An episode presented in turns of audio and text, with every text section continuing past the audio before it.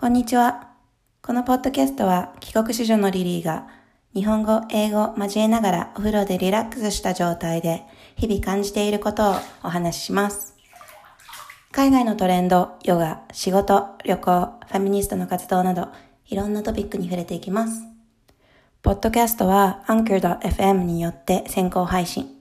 Apple Podcast、Spotify、Google Podcast、Castbox などでも配信しているので、ぜひ購読してください。友達にシェアしたり、レビューを書いていただけるととっても嬉しいです。Twitter アカウントは Lily the Valley L-I-L-Y-T-H-E-V-L-Y L-I-L-Y-T-H-E-V-L-Y です。気軽にフォローしてね。So let's get it started!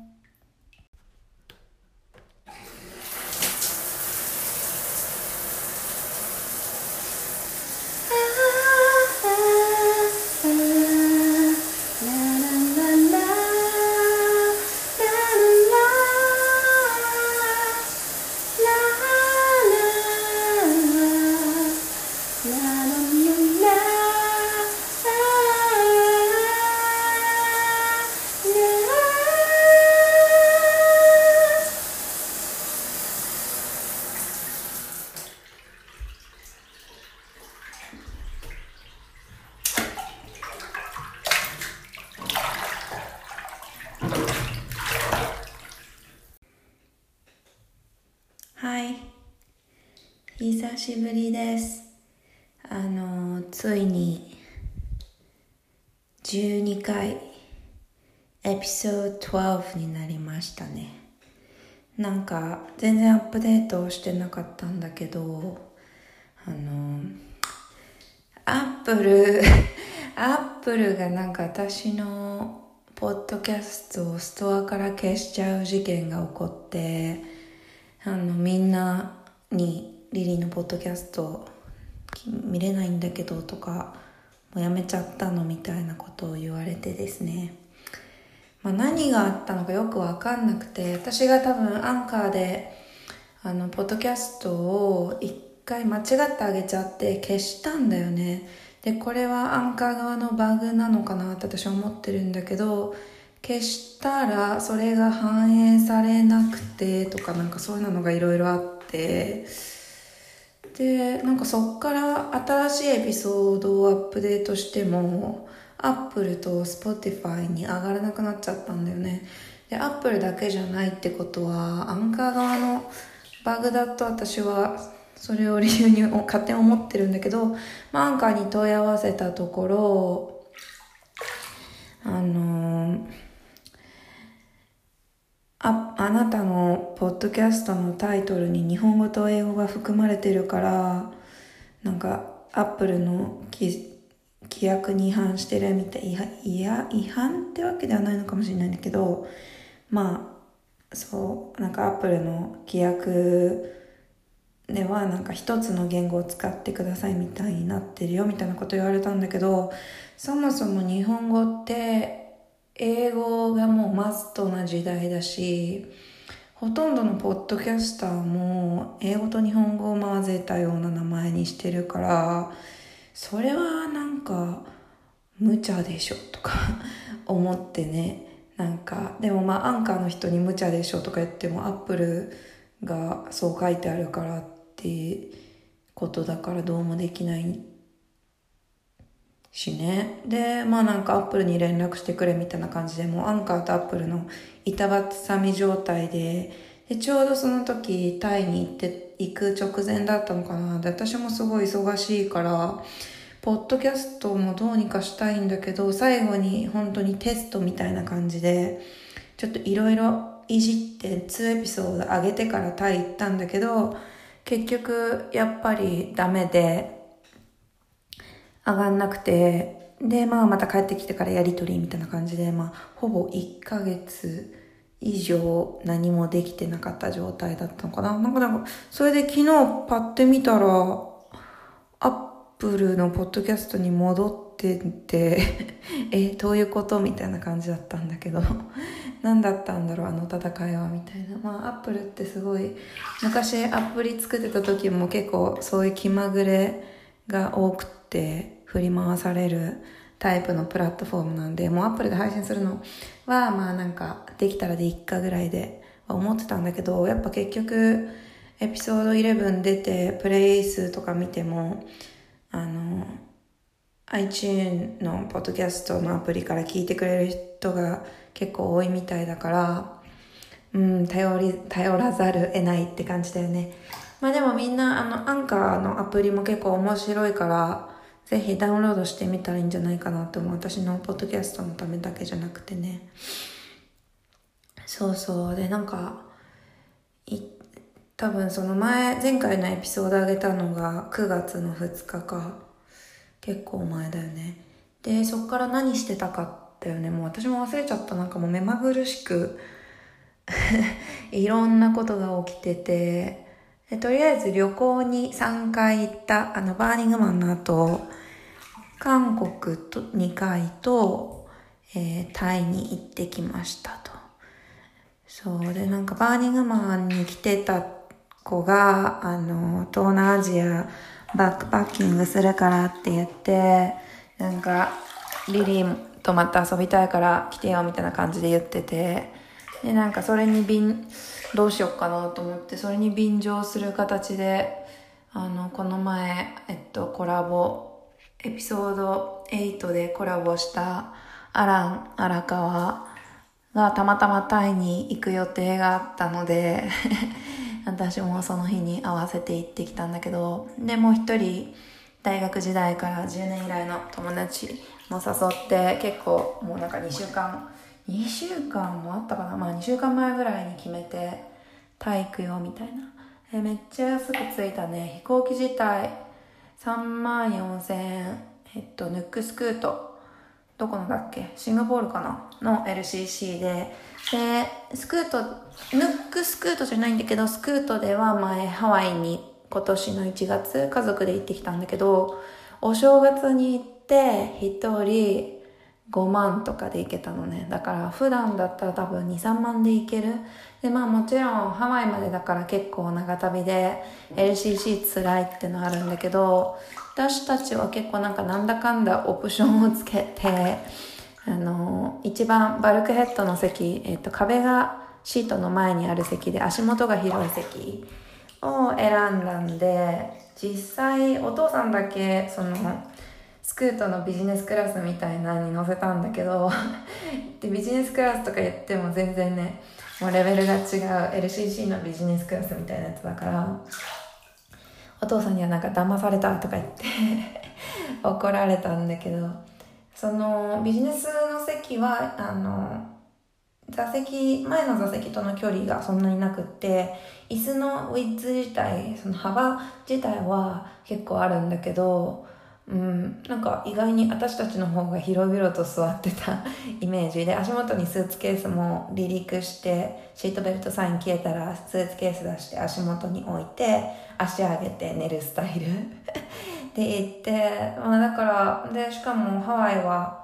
えー、っと夜に出て朝着くから本当飛行機の中はもう何も食べないで寝るに徹するっていうのが多分ハワイ行きスクートのうまい使い方かなとか思ってるんですけど何の話だってね？タイの話したかった。でまあヌクスクートで行ってきました。でスクートやっぱりあのハワイの時もすごい感じよかったんだけど来るのみんななんかすごいニコニコしててやっぱストレスフルなあの会社で働いてるとうんあんまりねあのサービスが良くなかったりもするからスクートの客室乗務員さんはすごいすごいカインドだよね。であのフードメニューも、えっと、持ち込みは禁止なんだけど基本食べ物の。食べ物飲み物の。だけどあの置いてくれてるセレクションが結構よくってうんなんか体に悪そうなものから体に良さそうなまでものまで置いてるのね。なんか例えばだけどカップラーメンも置いてあるしなんかココナッツウォーターみたいな。だから結構なんだろう。まあ自分の気分に合わせてちょっとジャンキーなもの食べたい時は ジャンキーなもの食べれるし。でなんか値段もそんなにすごいぼったくりとかじゃないからリーズナブルで。まあよっぽどだったら全然機内であの食べるのもいいのかなって思ってる。うん。でタイの空港着いてから SIM カード買って私ほんと何一つ調べていかなくって。で、今回はもう、いつぶりだろうって感じのバックパッキングで行ったのね。バックパッキングをは、なんかもう初めてじゃないかって感じがもう大学以来。で、本当にリュックサックとかも持ってないから 大きいやつ、あの、キャンプ行く人とかが持ってる超縦長の頭から飛び出すんじゃないかみたいなバックパック持ってないから、あの、この前バーニングマンに行くときに買ったコールマンのすっごいちっちゃいバックパックもなどれぐらい入るとかちょっと詳しく言えないんだけど、本当にすごいちっちゃいやつ。デイリーで、デイリーで使う感じのやつだよね。を、に4泊5日とかだったんだけど、全部詰めて持ってって、まあ夏、バンコクに行ったんだけど、バンコクまあ夏だからその量で済んだのかな。うん、でも、タオルとかも、あの、一応持ってって、バーニングマンの時に買ったすぐ乾くタイプのタオルと、あとちっちゃいハンハンドタオル的なのなんだけど、本当メガネ拭きみたいな薄さのすぐ速乾性のあるハンカチと。でまあもう本当にお腹出てんじゃんみたいな服とかばっか持ってってすごいミニマムで行ってきました。空港着いて SIM カード買ってで SIM カードは超安かった。ちょっといくらか忘れちゃったけど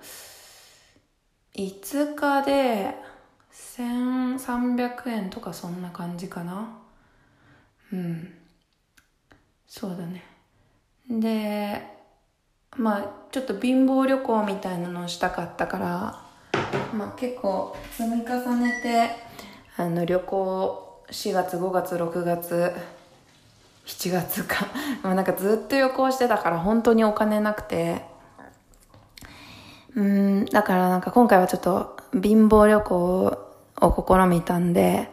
あの、タクシー乗らないで、バス、ローカルのバスに乗って、ホステルまで行ったんだけど、これとかも結構 よくわかんなくて、まあ、とりあえず Google マップで調べて、なんかバス乗ってから、なんだろうな、まずお金の払うシステムが超意味不明みたいな。運転手さんと別になんか女の、若い女の人が、なんか筒みたいな持って回ってきて、で、現金で払うみたいな。で、現金はあの空港でちょっと8000円ぐらい買えたのかな？うん、すごい少ないよね。カード使えんのかなとか思いながら8000円だけ両替したんだけど、そう、それで、まあ、バスで行って、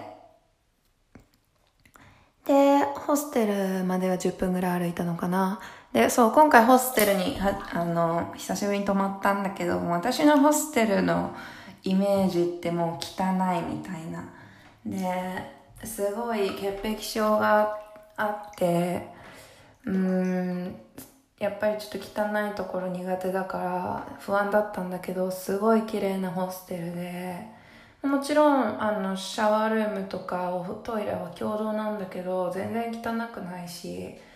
ベッドも、えっと、6人部屋に今回泊まって4人で、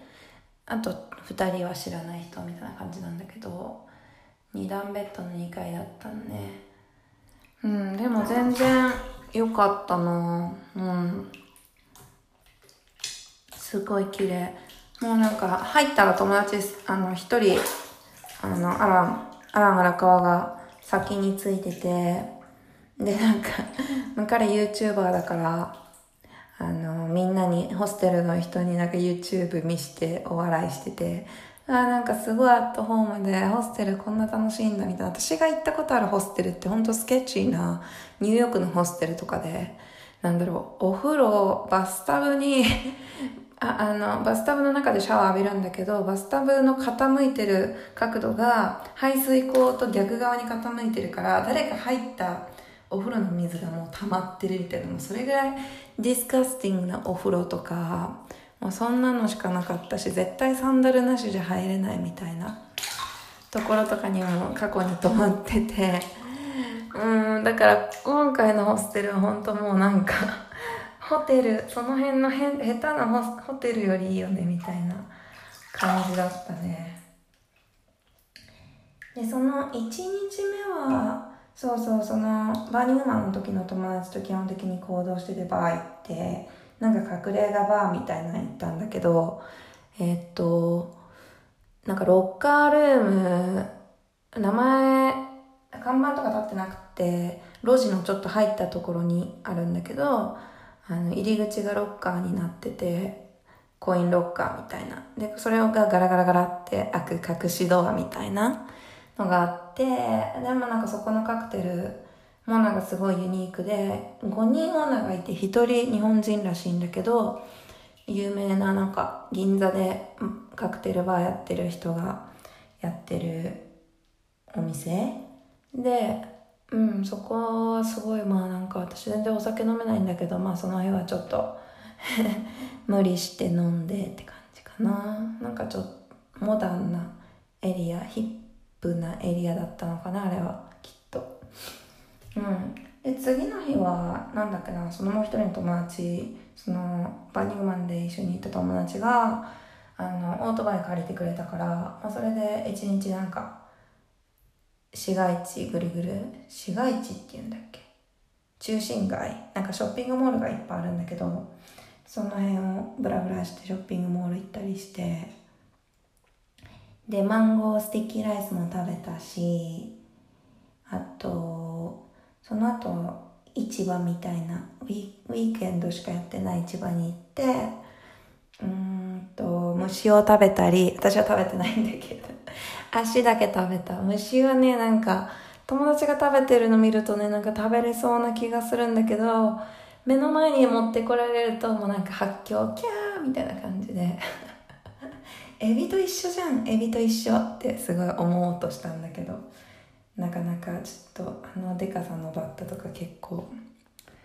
結構大きなバッタだったよね。5種類虫5種類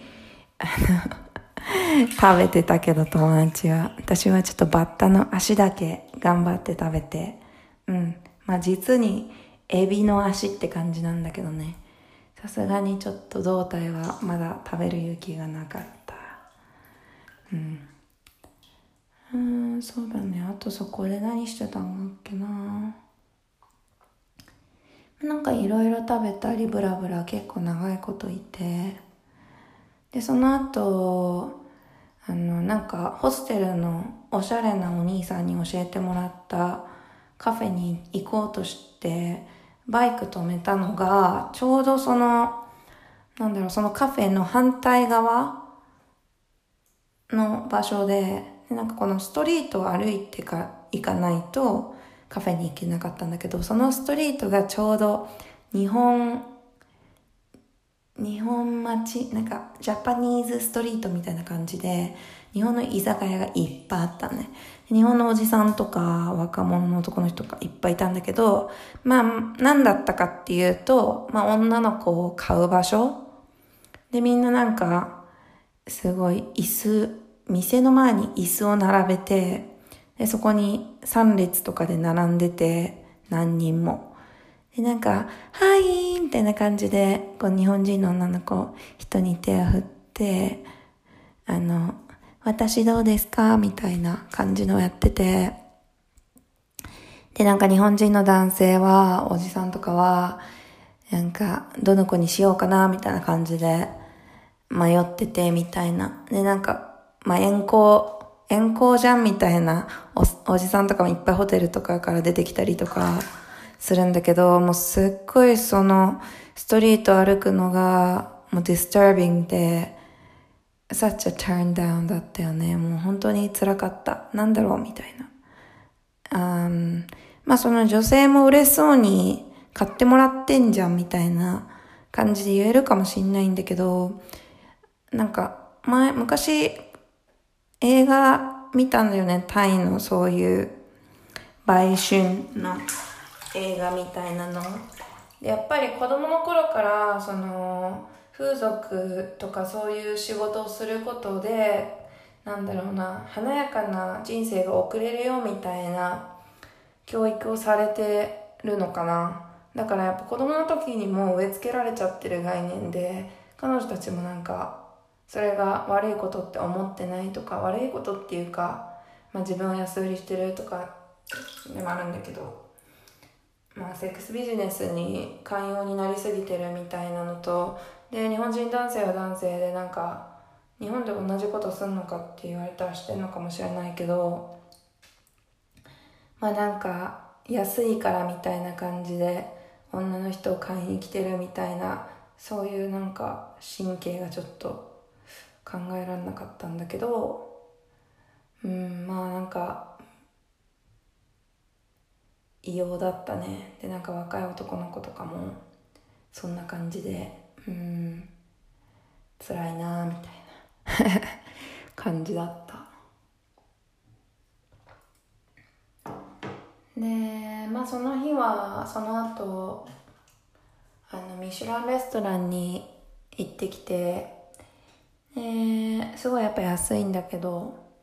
まあまあだったかな。なんかすっごい 本当なんか綺麗な格好とか一個も持ってなかったからビーチサンダルとスニーカーしかそもそも持ってってないからもう全然なんかすいませんって感じだったんだけど皆さんこんな格好でミシュランレストランに来て。まあでも入れてくれて感じよくご飯はさせてもらったんだけど美味しかった。まあまあ。でもまあなんかすごいすごいミシュランって感じではなかったのかな。普通のレストランって感じかな。まあでもなんかストリートフードばっか食べてたからそれまで。まあそういう意味ではちゃんとしたご飯食べれてよかったって感じ。えー、っとあとはねその次の日はえー、っとワットポーっていうお寺に行ってきて寝転がってるすっごい大きい大仏さんがいるのね。そこそれがいるお寺に行ってきた。歩いて行ってテクテク。で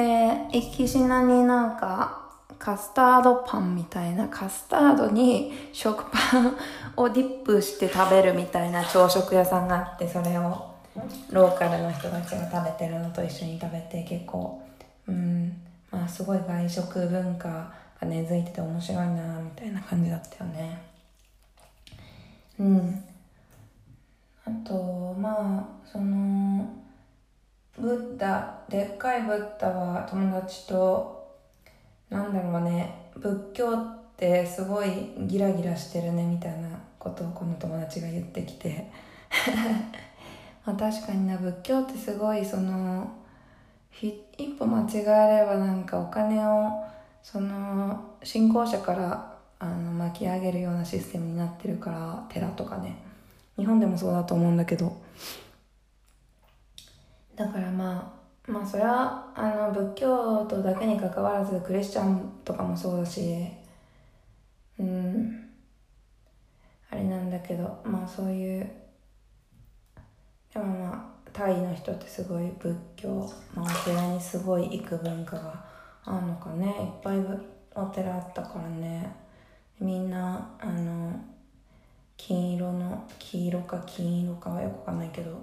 もの家家に飾ったりとかすごいしてて、うん、日本よりもすごくやっぱり仏教って感じが強かったかな。うん、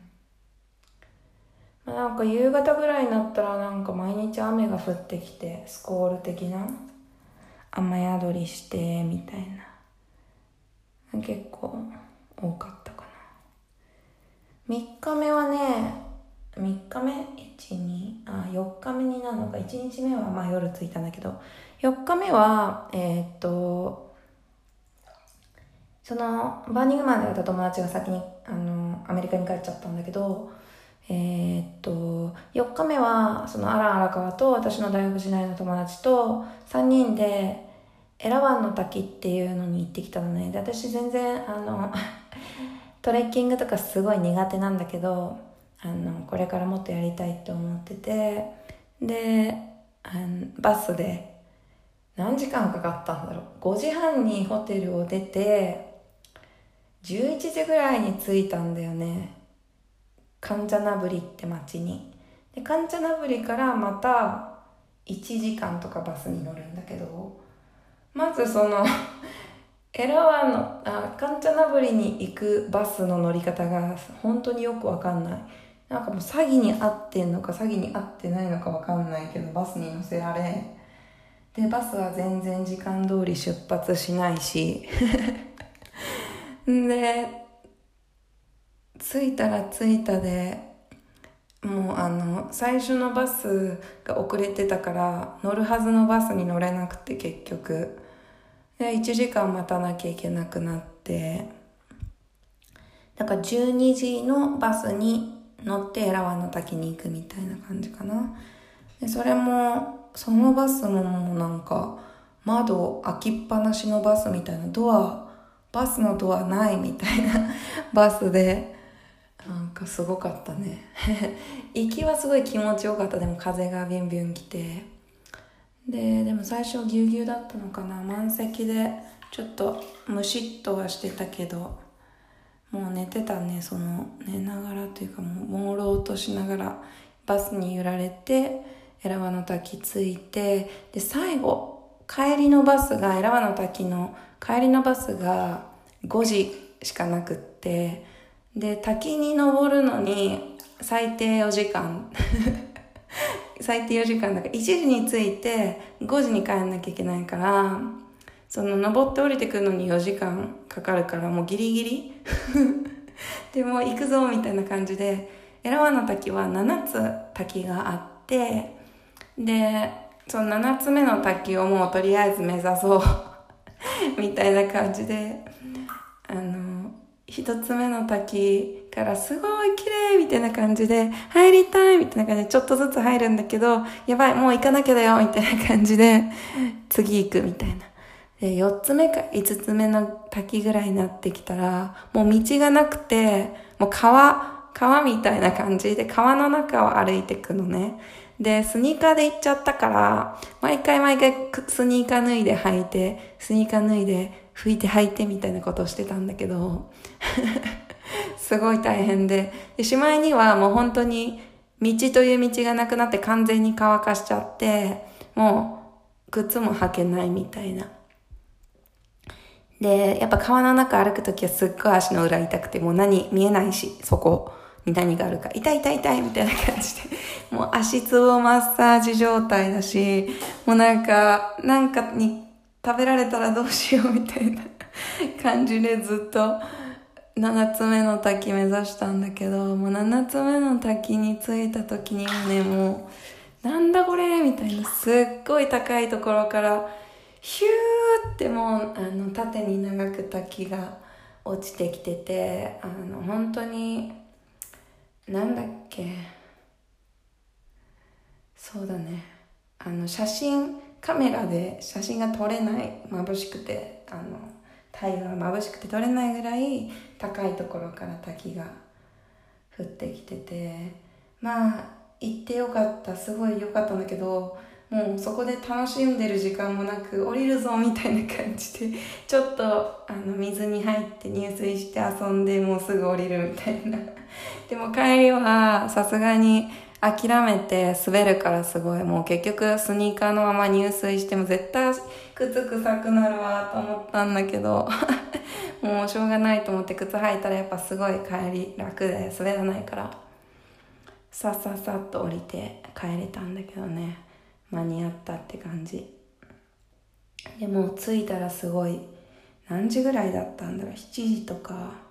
8時とかだったのかな。もう真っ暗で。でその1個目のバス帰りの1個目のバスでの途中で雨が降ってきてで最初に窓閉まんないって言ったじゃん。窓閉まんなくてなんかめっちゃ雨入ってくるしであの着替えとか持ってかなかったからなんか半半半分濡れてる？状態であの寒いみたいな感じで。で2個目のそのカンチャナブリからのバスはめっちゃエアコンが効いててもう凍え死ぬかと思う感じで帰ってきて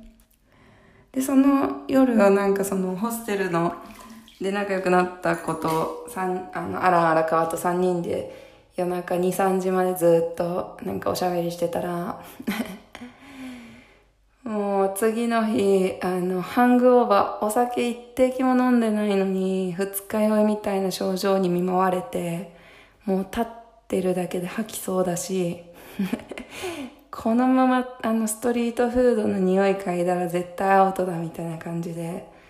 でお土産とかも買ってなかったしなんか食べ物もなくて。なんかコンビニでも買いに行こうかと思ったけどもその元気もなくて。友達にあのちょっと荷物が増えちゃったからその荷物を入れるカバンだけ買ってきてほしいってお願いして。でマッサージ行ったんだね。タイマッサージだけ行ってでもうずっと寝てたみたいな。ずっと寝てた。でしかもなんか間違って友達が余分に一泊エクストラでホテル取っちゃっててそのあホステル。一泊長く取っちゃってたからもうそれのおかげでその一日外で過ごさなくて済んだ。寝れたから本当にベッドで。超助かったよね。で、本当ホステル自体も、ワンサゲンホステルってところなんだけど、本当おすすめだから、もうぜひみんなに行ってほしい。安いし。あの、一泊2000円とかで、うん、だから本当3万、ね、飛行機代が3万4千円で、で、ホテル4泊して8000円とかだから、本当4万ちょっととかで多分、食べ物とかもほんと安いし、どれぐらい使ったんだろうな。まあそのカンチャナブリとか行ったから、いろいろお金は使ったんだけど、それでも、うん、5、6万で済んだのかな、結局。で、そういえばなんだけど、順番が逆だった。その前に、あの、会社の修学旅行で、あの、修学旅行って何だって話なんだけど、会社の修学旅行であの韓国にも行っててでそれも本当にあのアラン荒川とほとんどあの一緒にいたりとか買い物どこだっけ？カロスキルカンナム区のカロスキル？アップジャン近くのカロスキルであの A ランドでお買い物したりとかなんかすごいブラブラしてて本当に会社で行ってるんだけど自由行動の多いあの旅だったんでね。ですごいまあもう韓国ってもう数えられないぐらい行ってるからなんかそんなにねあのこれもあれもしなきゃみたいな感じじゃないんだけど、うん、初めて今回はそのグループ2日目がグループアクティビティみたいな感じで、まあ、行きたいとこを自分たちで選んで、4つぐらいの中から、で、そのグル行きたいとこが一緒だったグループで行くみたいなので、あの、冬のそなたの収録地、収録地の、なんだっけ？何島だっけな？なんか島があるんだよね。なんだっけな？ちょっとインスタグラムにてみようか。もう忘れちゃって。タイとかも何の名前も覚えてなかったしね。ひどいよね。あ波アイランド。波島ってところに行ってきたんだよね。すごい面白かった。あのー、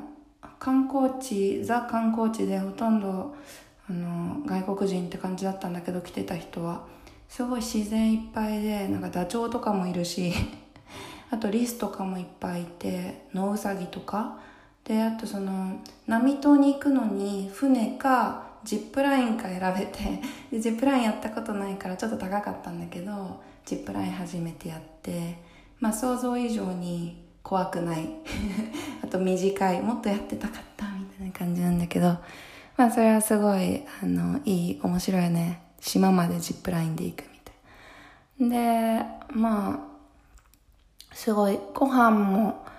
あの、観光地、日本の観光地だったらご飯って結構美味しくない気がするね。すごい高いだけで美味しくないんだけど、波島のレストランご飯もすごい美味しくって、えっとどんぐりのあの寒天みたいなのが韓国にあるんだけどそれのサラダとであと何食べたんだっけ？プルコギとかな？なんかそんな感じのものを食べたんだけど本当にあの全部美味しくてまあ私韓国韓国人のおばあちゃんがいるから私は韓国人じゃないんだけど韓国人のおばあちゃんがいるからあの韓国料理の味はすごいうるさくって結構本物の味をいつも家で食べさせてもらってるから日本の韓国料理屋さんのかんあのご飯とかほんと好きじゃないのね。だけど、うん、だからここのやつは本当に美味しかった。からまああのすごいおすすめかな。もう韓国ソウルアクターとかやることないけどなんか韓国行くの安いしみたいな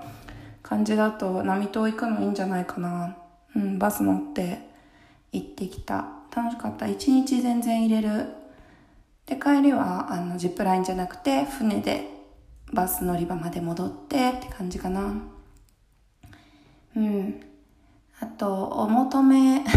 お求めってなんだ？求めてた。買いたかったコサーレ X ってあのコスメブランドのえっとコットンになんか化粧水を染み込ませたタイプのやつと AHA、BHA のトーナー、どっちもまあだからトーナーになるんだけど、まあ、ケミカルピーリングをして、まあ、肌のターンオーバーを促すタイプのやつを探してたからそれを買ったのと、あと、ラロッシェポゼーの、あの、なんだろうな、なんかすごいクリーム、最後に塗るタイプのクリームかな、モイスチャライザー的なやつ、もう日本より1000円ぐらい安かったしあといつも私が使ってるラローシェポゼのあの日焼け止め tinted 日焼け止めがあるんだけどそれも1000円ぐらい安かった。日本だと多分3500円ぐらいするんだけど2500円ぐらいで免税店で買えて。うん。その2つはゲットして結構なんかお得感あったかな。うん。であとはあの友達の友達まあもう今友達ややこしい。ボスキャリで昔会ったボストンキャリアフォーラム時代に会った韓国人の友達にもその時また会えて3回ぐらい3回目とかなんだけどうん。でなんかもう疲れすぎて死んでたけどあのイテウォンにクラブ行ったりとかもしたし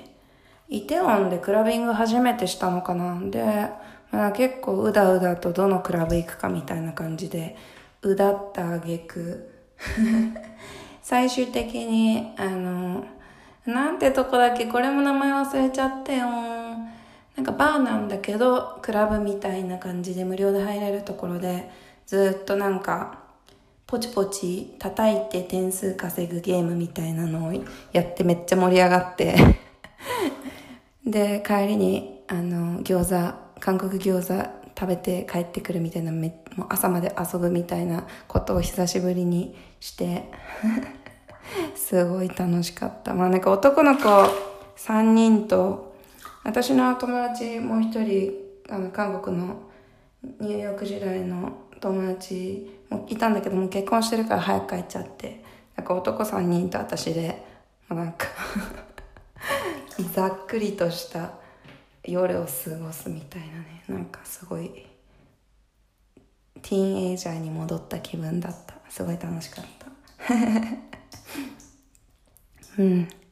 そんな感じだよね。1回目の韓国は。でそれ行ってからタイ行ってで本当はそのすぐ後にまた韓国だったんだけどもうこの間行ったばっかじゃんみたいになって、いや、どっちが先だったんだっけ？タイ先って韓国行ったっけ？もはやもう順番も忘れたぐらいなんだけど、とりあえずもう一回韓国に行く便を取ってて、それはなんか大韓航空のマイルが溜まってたから、それを使え、使わなきゃいけなくってずっと前に取ってあってもうなんか5回ぐらいスケジュールチェンジしてるんだけど、またなんか急に韓国の修学旅行が入っちゃったから、また日にち変えて、みたいな。日本この間、先々週行ってきたのかな？先週行ってきたんだよね。で、これもなんか友達に弾丸で行かないって言って誘って2日前ぐらいに。で行く行くみたいな感じで言ってくれて一緒に行ってでなんかたまたままたアラン荒川が韓国にいたからうん、3人でじゃあもうホテル取ろうみたいな感じでホステル泊まろうかと思ったんだけどあのみんな出発がまたバラバラだから。そうそう。で結局3人でも同じホテル泊まってですごいいいホテルになんか泊まれたよね。1人4んとね1泊8000円とかだったから1人ねほんと2500円とかそんなんで泊まれてで、2日目は、あの、一人帰っちゃったからちょっと高かったんだけど、でもそれでもすごい綺麗なホテルで、立地が、関南駅まで、関南駅まで1メーター、タクシー1メーター330円ぐらい。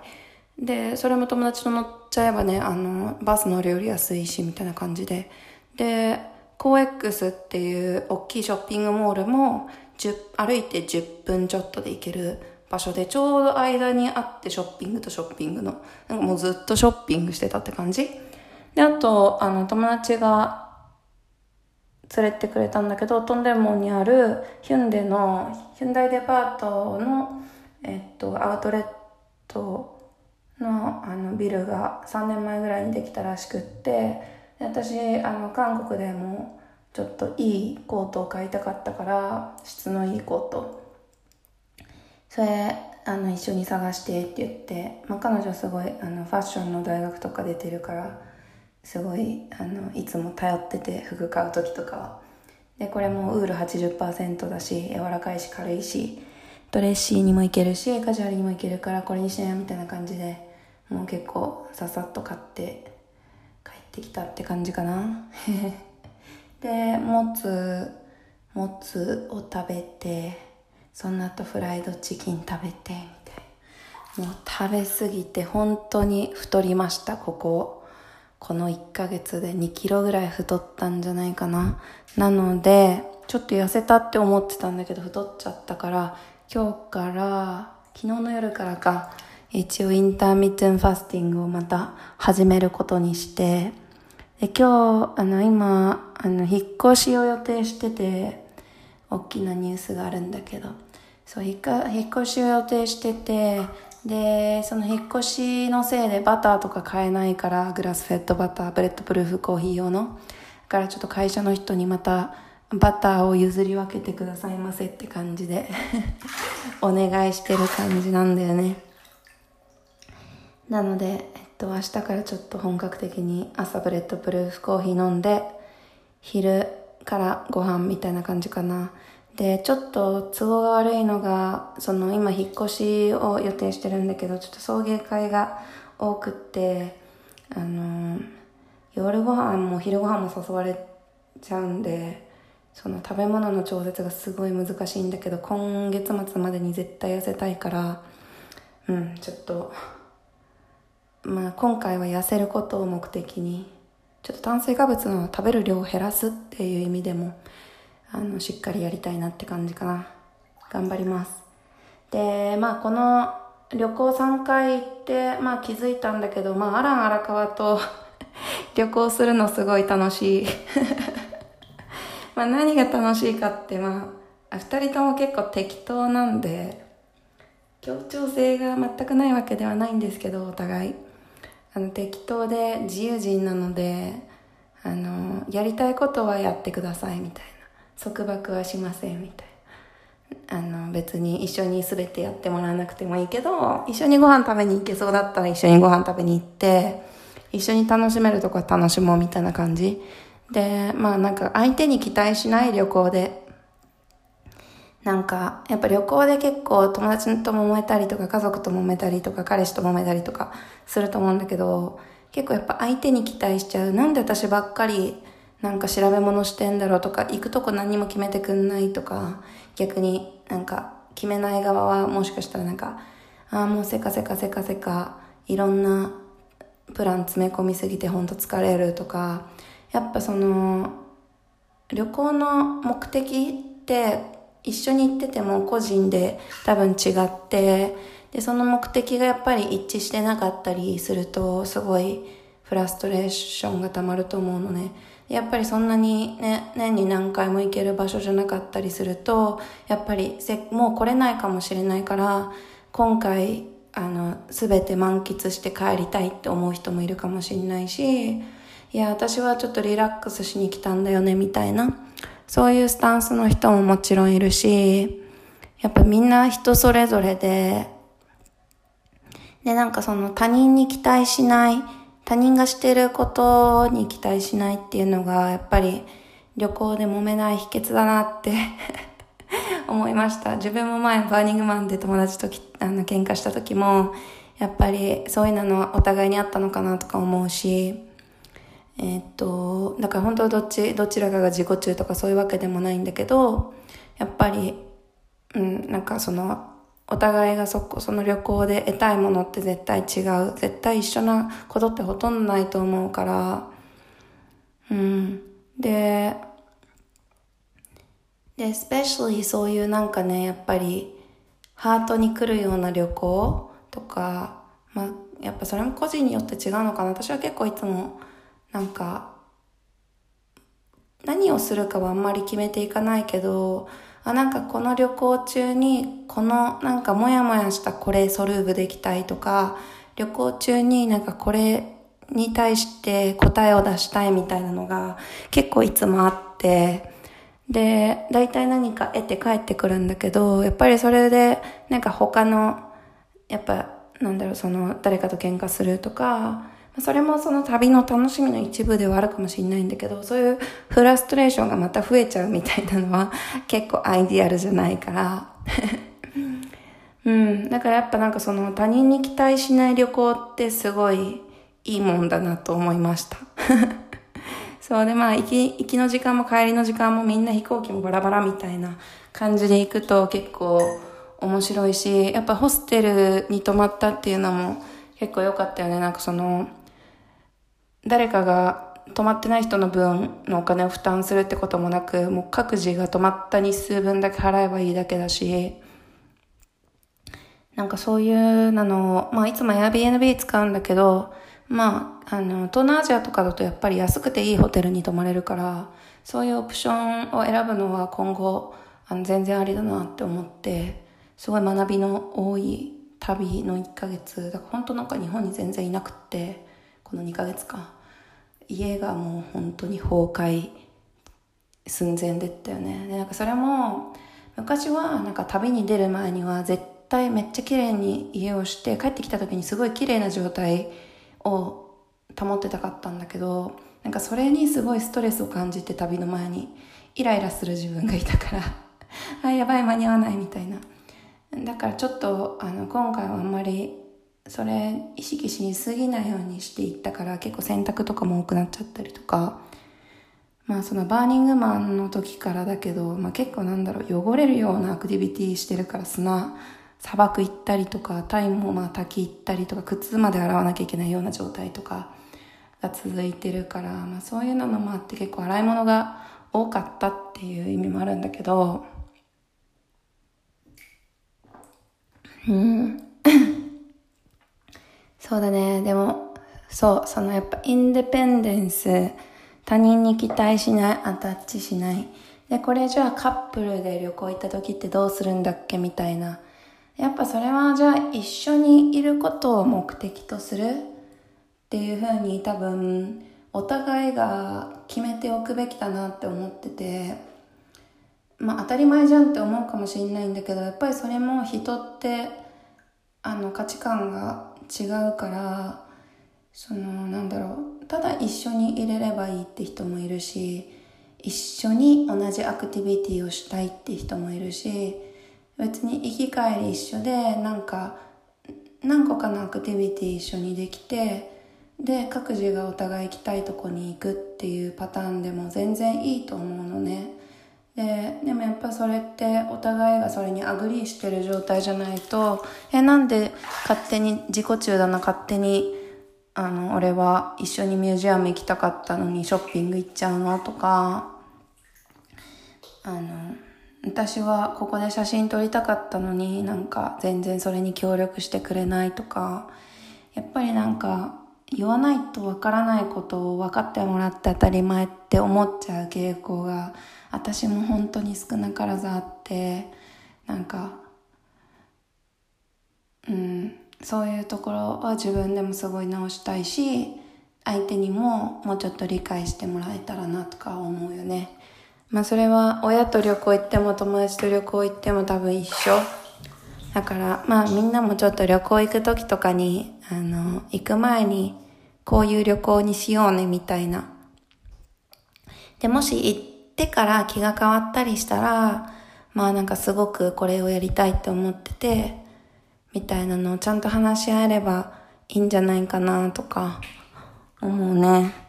人は変わるものだから change is good. Stigma is bad. That's how I feel. So, lately. うん。チェンジはいいことだと思うから。マインドのチェンジは。で、それで決めたことに縛られてやりたいことがやれないっていうのはやっぱりもったいないと思うし、うん。なんかそういうことを学んだ時間でした。まあ、そんな感じで旅の話ばっかになっちゃってるけど最近。またちょっと次のエピソードで違う話できたらな。ちょっとお風呂に長い間入りすぎてのぼせちゃってるんで、そろそろ出ようかな。I hope you guys have a good day. Um, I'll talk to you guys soon. じゃあね、バイバイ。